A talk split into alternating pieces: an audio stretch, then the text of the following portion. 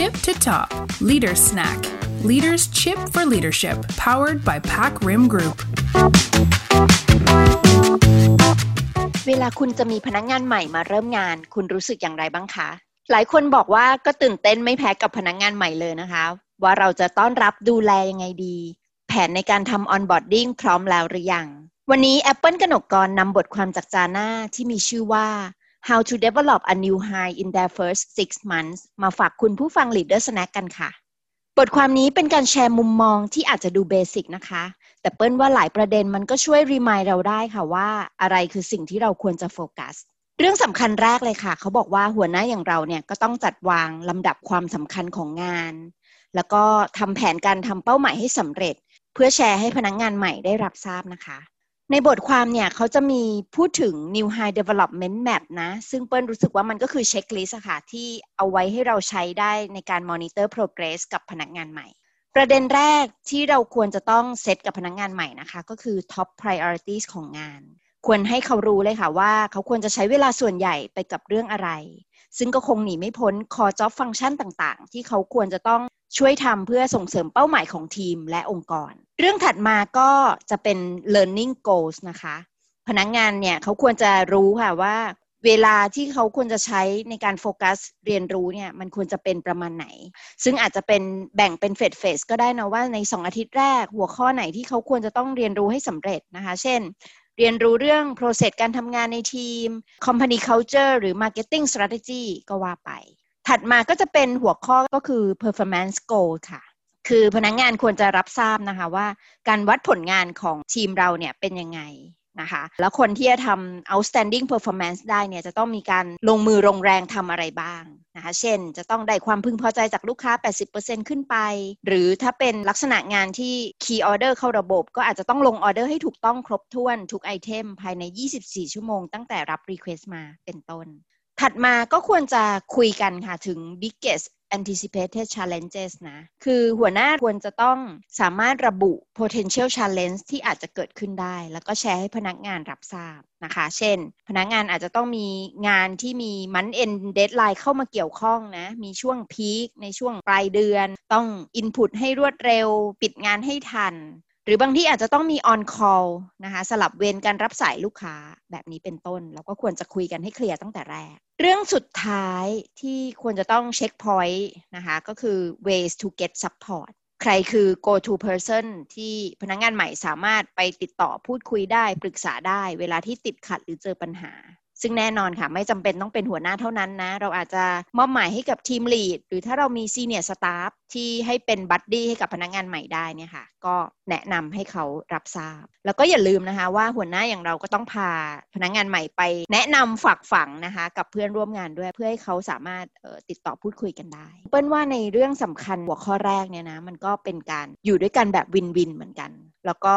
ทางฝั่งของเราซึ่งเป็นหัวหน้าเนาะเราก็จะได้รู้ด้วยว่าพนักงงานใหม่เนี่ยเขาทำงานได้หรือเปล่าทำได้ดีแค่ไหน ส่วนตัวพนักงงานเองเนี่ยค่ะก็จะได้เคลียร์กันไปตั้งแต่ต้นเลยนะว่า งานมันมีลักษณะยังไงจะถูกประเมินแบบไหน เพราะฉะนั้นอย่าลืมค่ะที่จะต้องใช้เวลา โดยเฉพาะในช่วงสัปดาห์แรกเนี่ยไม่ควรเกินเนาะคุยกันให้ชัดเลยค่ะว่าเรื่องสำคัญเหล่านี้มันมีหน้าตาเป็นยังไงเรื่องสำคัญที่สองค่ะ ก็เขาอยากให้หัวหน้าลองตรวจสอบนิดนึงนะคะว่า priorities ต่างๆ หรือเป้าหมายที่เรามอบหมายให้กับพนักงงานใหม่เนี่ยค่ะมันมีจุดสมดุลระหว่างเป็นสิ่งสำคัญทำได้จริง และมันน่าสนใจในมุมของพนักงานด้วยหรือเปล่า แน่นอนนะคะว่าเรามักจะมีภาพชัดนะว่าอะไรคือเรื่องสำคัญที่ทีมงานควรจะทำแต่ในมุมของพนักงงานใหม่อะค่ะเราก็ต้องยอมรับเหมือนกันนะว่า โดยเฉพาะช่วงแรกเนี่ยมันก็ยังเป็นช่วงที่เขาสำรวจความชอบไม่ชอบ ใช่ไม่ใช่อยู่เหมือนกัน เพราะฉะนั้นเขาเลยแนะนำแบบนี้ค่ะว่า อยากให้เราลองพิจารณาสิ่งเหล่านี้เวลาที่เราเซต priority ใหม่ให้กับพนักงาน เช่น สิ่งที่เรามอบหมายเขาไปทำเนี่ยค่ะมันช่วยสร้าง Impact แบบที่พนักงานอยากเห็นด้วยหรือเปล่า อาทิเช่นเขาเข้ามาใหม่เนาะเขาอาจจะเห็นแกลบเห็นช่องโหว่ที่เขาอยากจะปรับปรุงกระบวนการทำงาน โดยใช้จุดแข็งของตัวเขาเองเนี่ยมาช่วย เราก็อาจจะตั้งคำถามง่าย ๆ ถามเขาเลยว่าจากที่ทำงานมา 2 สัปดาห์เนี่ยอะไรคือจุดที่น้องอยากจะเข้าไป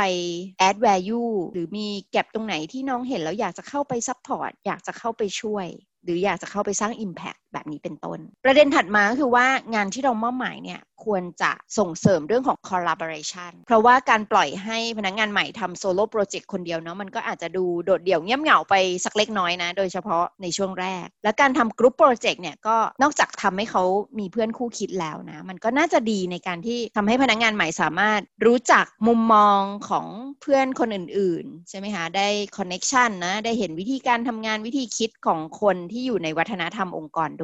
ด้วยถัดมาค่ะก็คือการตั้งเป้าหมายนะ มันก็น่าจะมีแนวโน้มที่จะสร้าง quick wins ได้ไม่ยากจนเกินไปนะคะ อันนี้ทำให้พนักงงานใหม่เขาสามารถมี success ได้เร็วๆเนี่ยมันก็จะช่วยเสริมสร้างความมั่นใจนะแล้วก็จะช่วยทำให้เขาเกิดความสุขในที่ทำงานได้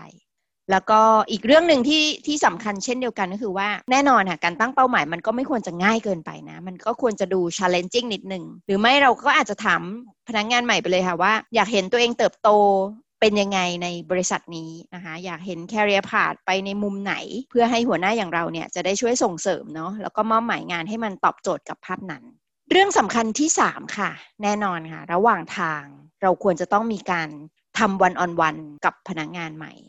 นะคะหรือบางที่อาจจะเรียกว่าเช็คอินเนาะ ทำอยู่เสมอค่ะ เพื่อจะได้มอนิเตอร์โปรเกรสแล้วก็ไม่ได้ลงทิศลงทางกันเลยเถิดนะคะ เราลองนึกถึงเวลาที่เราเดินทางไปในที่ที่เราไม่คุ้นเคยค่ะเราคงไม่ได้หยิบแผนที่ขึ้นมาดูรอบเดียวแล้วจบจริงไหมคะ เพราะฉะนั้นการทำวันออนวันเนี่ยก็เช่นเดียวกันค่ะ มันเป็นโอกาสที่ทำให้คุณแล้วก็พนักงานใหม่เนี่ยได้รู้จักกันมากขึ้น แล้วก็ได้สะท้อนว่าสิ่งที่เขาทำมาเนี่ยมันยังใช่อยู่หรือเปล่า คำถามที่เราเอาไปใช้ได้ในวันออนวันนะคะ เช่น สัปดาห์ที่ผ่านมาน้องโฟกัสเรื่องอะไรอยู่ แล้วเกิดผลลัพธ์เป็นยังไงบ้างนะคะ หรือน้องรู้สึกยังไงกับ progress ที่น้องทำได้ผ่านมาเป็นยังไงบ้างนะคะ อะไรที่ทำได้ดีอะไรที่ยังรู้สึกเป็นกังวลอยู่นะคะคำถามเหล่านี้มันก็จะช่วย